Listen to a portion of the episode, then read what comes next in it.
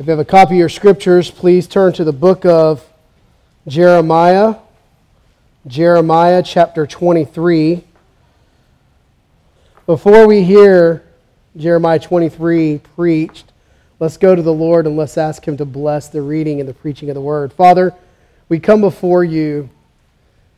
We are thankful, O God, that you have given us Jeremiah's prophecy. There's been some difficult things in the book of Jeremiah. There's also been some very hopeful things in the book of Jeremiah. And Father, we are thankful for the sermon we heard this morning that really touched on Jeremiah 23. We don't know why, in your providence, sometimes that the same sermon is often preached twice. But that tells me that people need to know that you are the Good Shepherd People need to know that you love them. People need to know that you want to shepherd them. And people need to know that you will take them home. So, Father, tonight we pray that people would be comforted. Please change someone's heart. We pray they do not see me, oh God, but they see your word and they see your Son Christ. In Jesus' name we pray. Amen. Hear now the word of the Lord from Jeremiah 23, verses 1 through 8. Woe to the shepherds who destroy and scatter the sheep of my pasture, declares the Lord. Therefore, thus says the Lord, the God of Israel, concerning the shepherds who care for my people You have scattered my flock and have driven them away, and you have not attended to them. Behold, I will attend to you for your evil deeds, declares the Lord. Then I will gather the remnant of my flock out of all the countries where I have driven them, and I will bring them back to their fold, and they will be fruitful and multiply. I will set shepherds over them who will care for them, and they shall fear no more, nor be dismayed, neither shall any be missing, declares the Lord. Behold, the days are coming, declares the Lord, when I will rise up for David a righteous branch and he shall reign as king and deal wisely and shall execute justice and righteousness in the land. In his days, Judah will be saved, and Israel will dwell securely. And this is the name by which he will be called The Lord is our righteousness. Therefore, behold, the days are coming, declares the Lord, when they shall no longer say, As the Lord lives, who brought up the people of Israel out of the land of Egypt, but as the Lord lives, who brought up and led the offspring of the house of Israel out of the north country and out of all the countries where he had driven them. Then they will dwell in their own land. And thus sends the reading the very words of God. George Orwell published an article, 1945, contemplating living in a world where atomic weapons would be used. He wrote of a world where two countries live when they have their fingers on the button ready to press, and at any time their countries will be annihilated. He says it was a great standoff.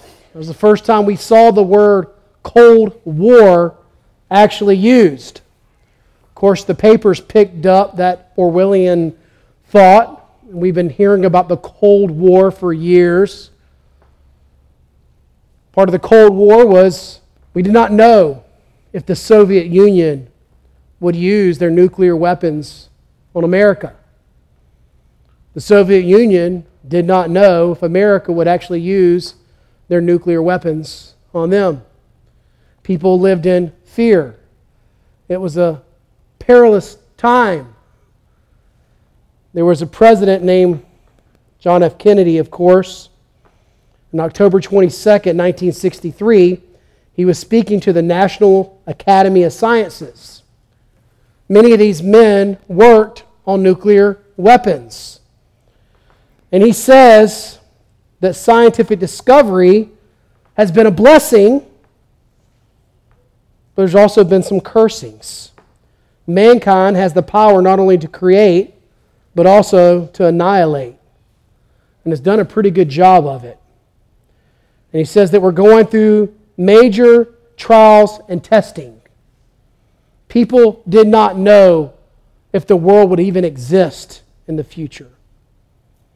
But he says, I look and I see and I believe that your future can be bright. Because I believe differently.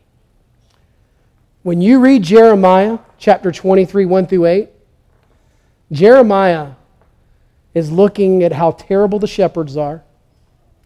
He's understanding that Babylon's going to come and completely destroy their temple, destroy their land, and take them into exile. But he looks and he says, You know what? I think your future can be bright. It's going to get better. And if you're taking notes, you're going to see four things. We're going to see bad shepherds, good shepherds. Then we're going to look at the good shepherd, kind of like the Ohio State. You got to put the good shepherd. And the fourth thing we're going to see is faith in the good shepherd. Bad shepherds, good shepherds, the good shepherd, and faith in the good shepherd. As we look at these bad shepherds, I don't know if you've ever read a story about sheep before. In 2005, there was these sheep herders in Turkey. And you can go online, you can read it. It's all over the newspapers in 2005. And they had 1,500 sheep. That's a lot of sheep. It took a couple shepherds to deal with those sheep. And they got a little hungry. So they decided that they were going to eat some breakfast. And, and just for a moment, they said, let's just take some time. The sheep will be fine. We'll sit here and eat our breakfast. Well, one of the sheep started looking over the edge of the cliff, and he thought, that looks good. And he jumps over the cliff. Well, you know what the other sheep did. He said, huh, he did it, I'll do it. He jumped over the cliff. Next thing you know, they're eating their breakfast, and all 1,500 sheep had jumped over the cliff. 450 of them died. The rest of them had like this little wool pillowcase to land on. But we laugh. Sheep fall over the edge. And these shepherds only took a moment, just a moment, to eat some breakfast. But they had one job. And their one job was flock welfare. They had to keep the welfare of the sheep. See, sheep like to wander. They like to go into other fields, and what they do? They'll eat poisonous plants. They fall off cliffs. Some even fall in lakes and drown. They like to go off on their own. The next thing you know, the apex predator, the wolf, will go and eat them. Foxes and coyotes like to eat the little one. The shepherd is supposed to protect and feed the sheep. That's their responsibility. That was the shepherds that were called to lead Judah. Every single king was called to lead these sheep. He was called to protect them and feed them, to create laws to make sure that they loved the Lord and were able to be provided for. But instead, they weren't just lackadaisical they actually led them into danger. It's not like the shepherds in Turkey who were eating breakfast and they fell off the edge. No, the shepherds in Judah were actually leading the people off the edge. They were pushing them over. They were saying, Come follow me off the ledge. This is why we see chapter 23, verse 1. We see Jeremiah say, Woe to the shepherds who destroy and scatter the sheep of my pasture, declares the Lord. Whoa, one translator said a better translation is doomed. You are doomed. God is going to destroy you.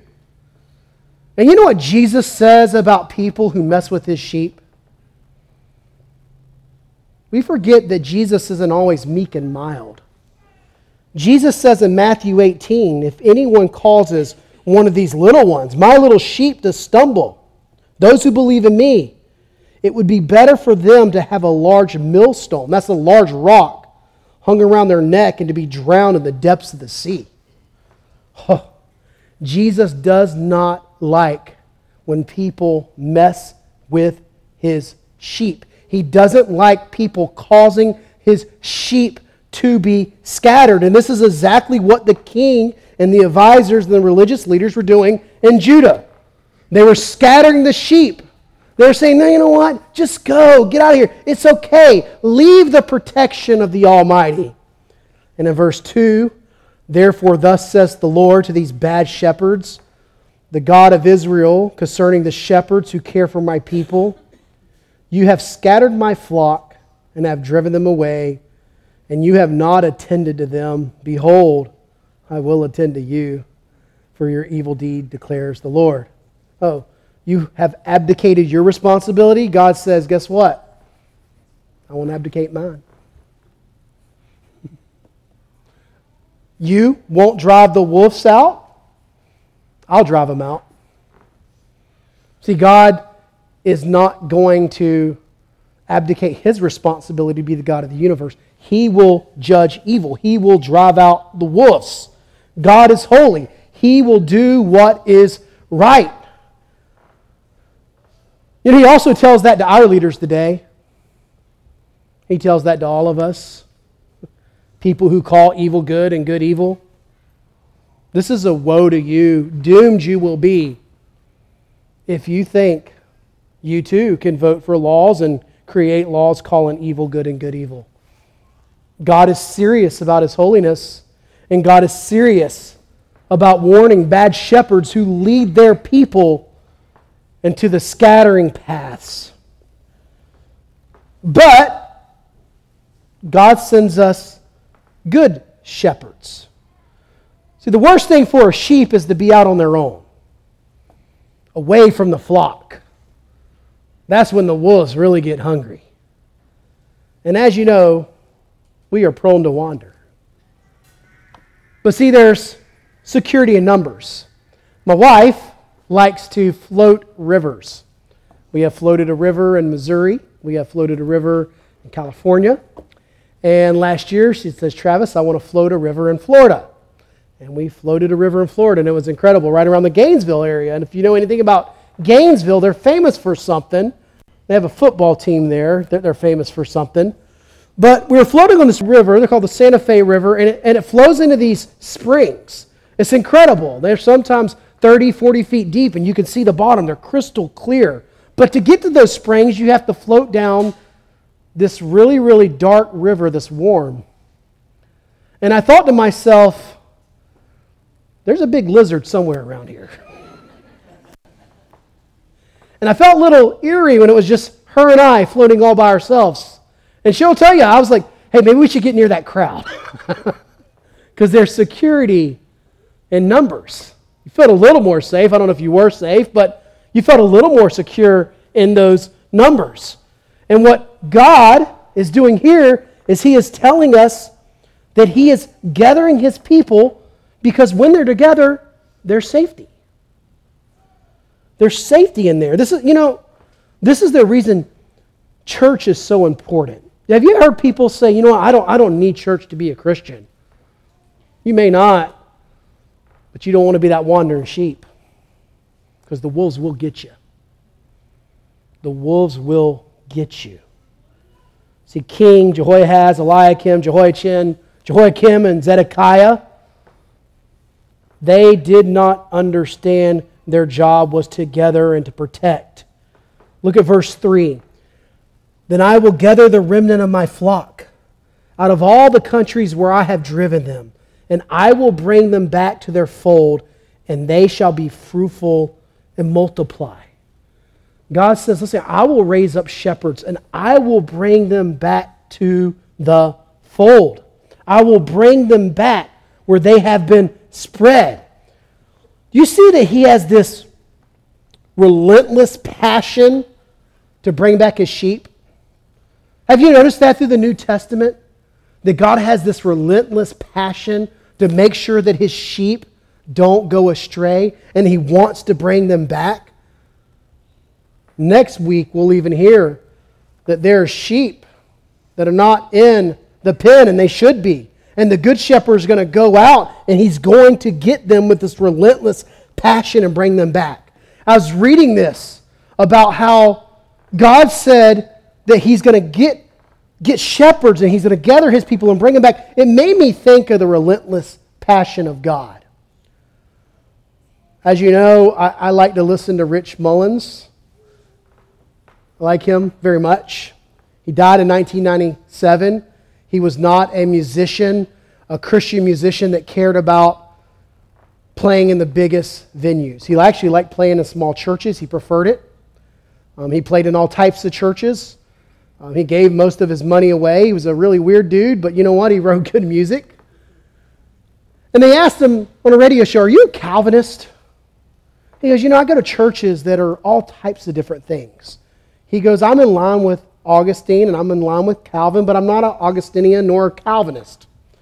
But yet he writes songs about grace that is greater than our sins. And he wrote this one song about the passion that the shepherd has for a sheep called the love of God. And he talks about even when his own heart isn't seeking the right things, it's as if God himself doesn't let him get off the rails.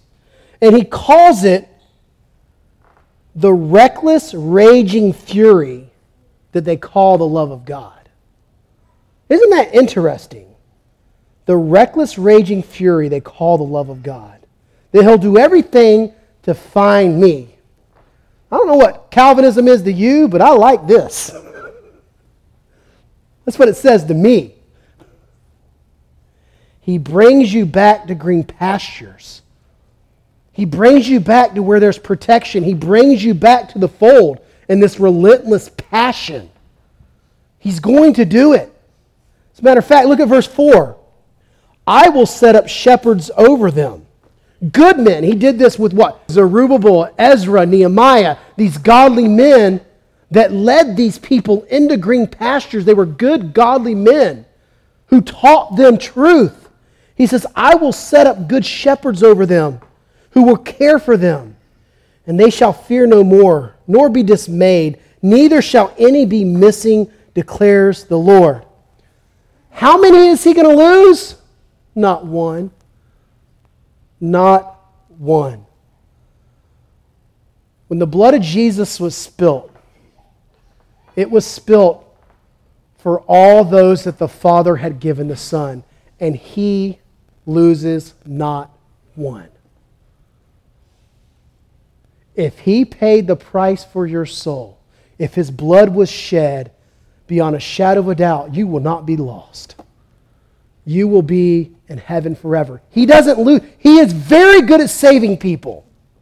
He is the Savior of all Saviors. He doesn't lose one. Sometimes he even leaves the 99 to go find the one because he's not going to lose one. And one of the ways he does this is he gives us good shepherds. At this church, you have good shepherds. I just don't mean the family, they're good too, but the shepherds, elders. David, you're going to be a shepherd. You've got a goal, you, you got a job, you've got sheep welfare. Feed the sheep and protect them from wolves. That's what we do. That's what we're called to do. And maybe you're not in a place where you found a home. God wants you to be a part of a church body. He wants you to have elders, He wants you to have shepherds. He doesn't want you floundering around going to other places. He wants you to find somewhere where you could be submitted to shepherds and that you could be loved and be a part of a body. We've seen bad shepherds, we've seen good shepherds. And I know all of you are waiting for me to get to the Good Shepherd. You're like, I see it in here. Yes, you see it. Verse 5 Behold, the days are coming, declares the Lord. Have you ever noticed in the Old Testament, he's always telling people to wait? It seems like a quarter of the Psalms, not half, but the quarter of the Psalms, he's waiting. Ugh. When is redemption coming? When is help coming?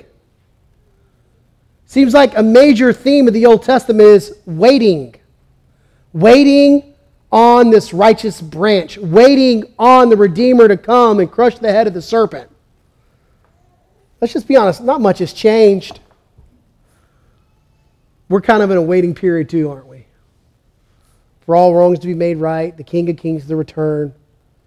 But he said, Behold, the days are coming God said, The days are coming when I will raise up for David a righteous branch, and he shall reign as king and deal wisely, and shall execute justice and righteousness in the land. Righteous branch. This, this word branch really means shoot. Really, really, really, really small, little tiny branch, a little shoot that's coming off the tree. Very, very, you could say, vulnerable. Anything can come and just A little, a little bird can, can smash it. He says this, this righteous branch, this shoot, will, will raise up from David. And have you noticed that Matthew and Luke in their Gospels went through a lot to try to show you that Jesus came from the lineage of Judah, that he came from King David, from the loins of King David. I believe Matthew traced the lineage of Joseph all the way back to Solomon. And I believe Luke traced the lineage all the way back to Nathan, son of David. Joseph and Mary are distant cousins. They're both from the line of Judah. But they had to show that to you because they wanted to show you that, that Jesus was that shoot that came from David. And as we heard this morning, David knows a lot about shepherding because remember, he was the shepherd boy. He was the one that wrote the shepherd's psalm that was written to the actual shoot. When you read through the shepherd's psalm, the Lord is my shepherd, I shall not run, written to the shoot of David, written to the King of Kings and the Lord of Lords. Shoots need protection and care. Have you ever thought about how much Satan tried to destroy the shoot before it was even grown? It seems that Satan was always trying to kill young Israelite men. We see it, of course, in the days of Egypt. We see it in the days of Herod. We've seen it thrown in there in the book of Esther. It seems that Satan does not want this shoot born. He wants to kill the Messiah before he's born. But the truth is, nothing would stop the plans of God. He would be born. Jesus would be the king that deals wisely, executing justice and righteousness in the land. Everything that every king was supposed to represent, Jesus comes and represents everything that the law of God said. He's the one that does deal wisely and executes justice. But look what else he does in verse 6. In his days, Judah will be saved, and Israel will dwell securely. And this is the name by which he will be called the Lord is our righteousness. See, it was sin that got them in trouble.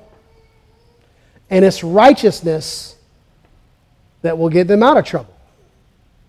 The Lord will be their righteousness. They are saved by righteousness. You know, it's fascinating to me that you have people that will write things like this. I'm not going to say their name. It says, it's a straightforward category mistake to suppose that Jesus obeyed the law and attained righteousness which can be reckoned to those who believe. I laugh in their face. I don't care how unacademic it makes me sound. I'm reading Jeremiah 23, and before the word imputation even comes up in someone's mind, we see the Lord is our righteousness that there is a foreign righteousness that is going to come and rescue people.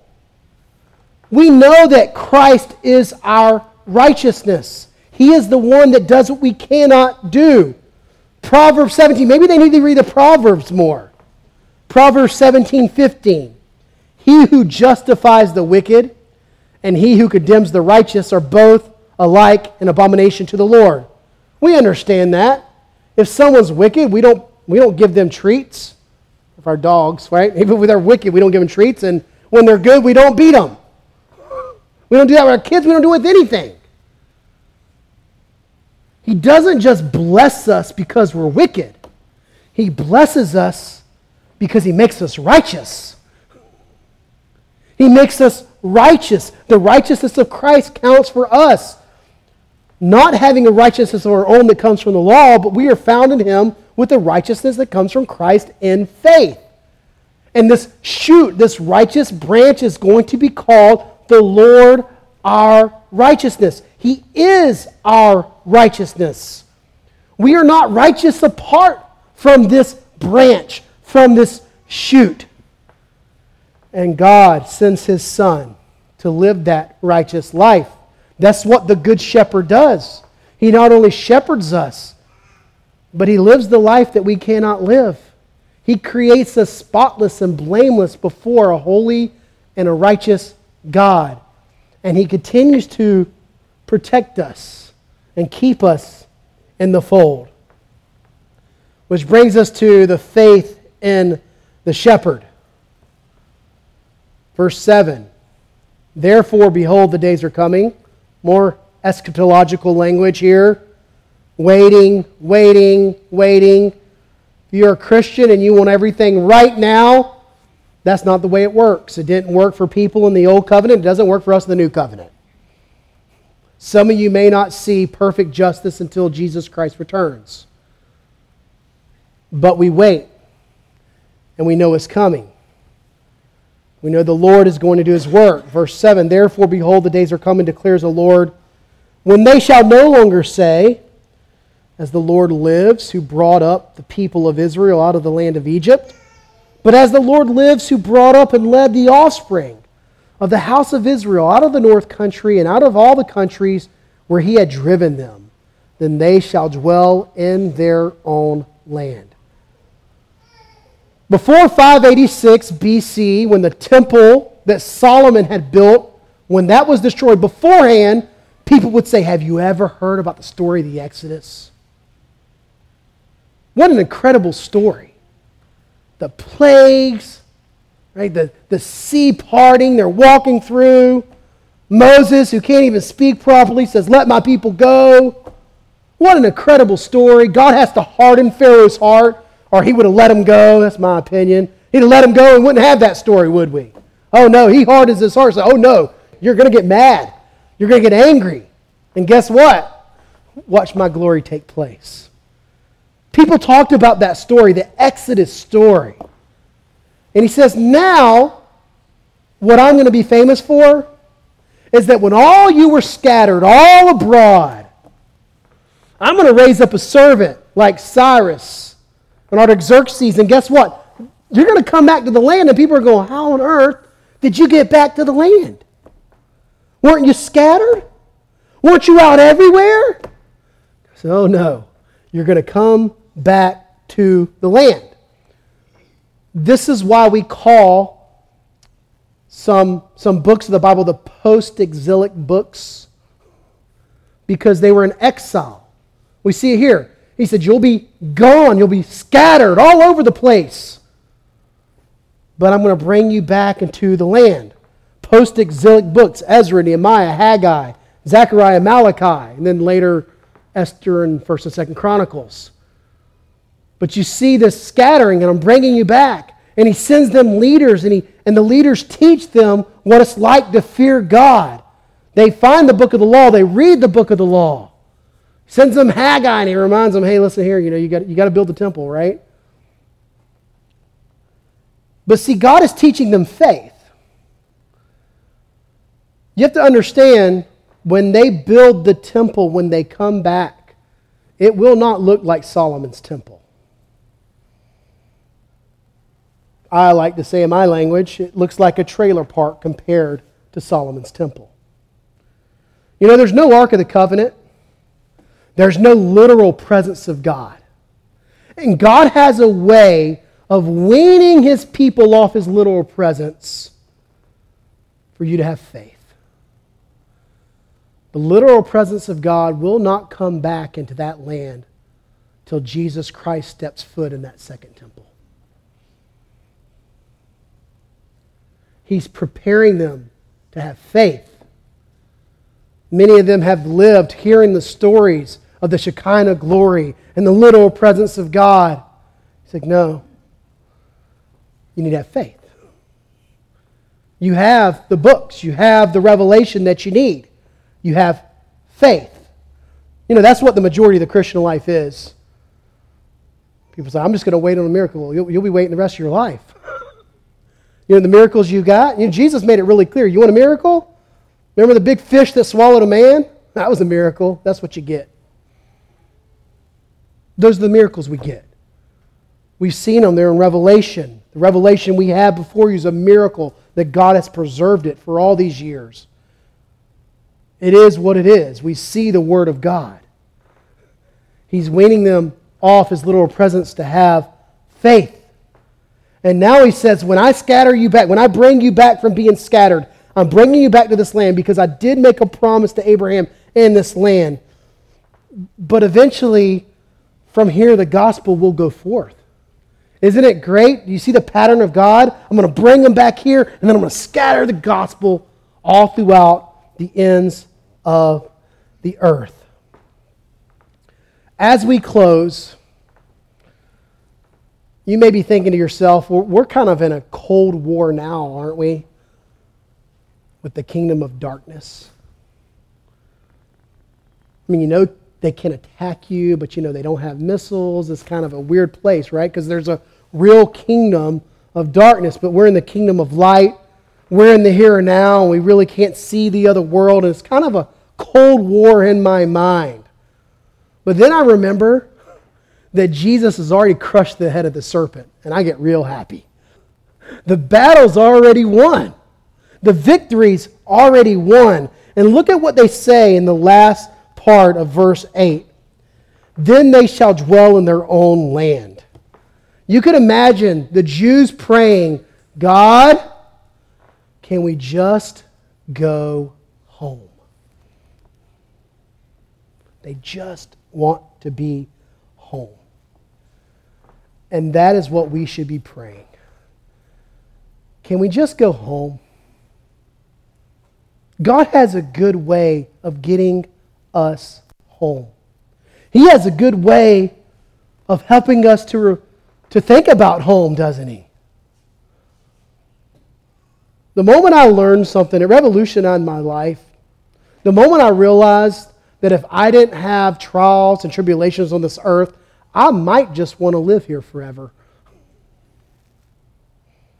I think I would. I'm that wicked. And God reminds me often this isn't your home. And I sometimes feel like Judah, scattered. I just want to go home. And Jesus sent his son to let you know he's the good shepherd.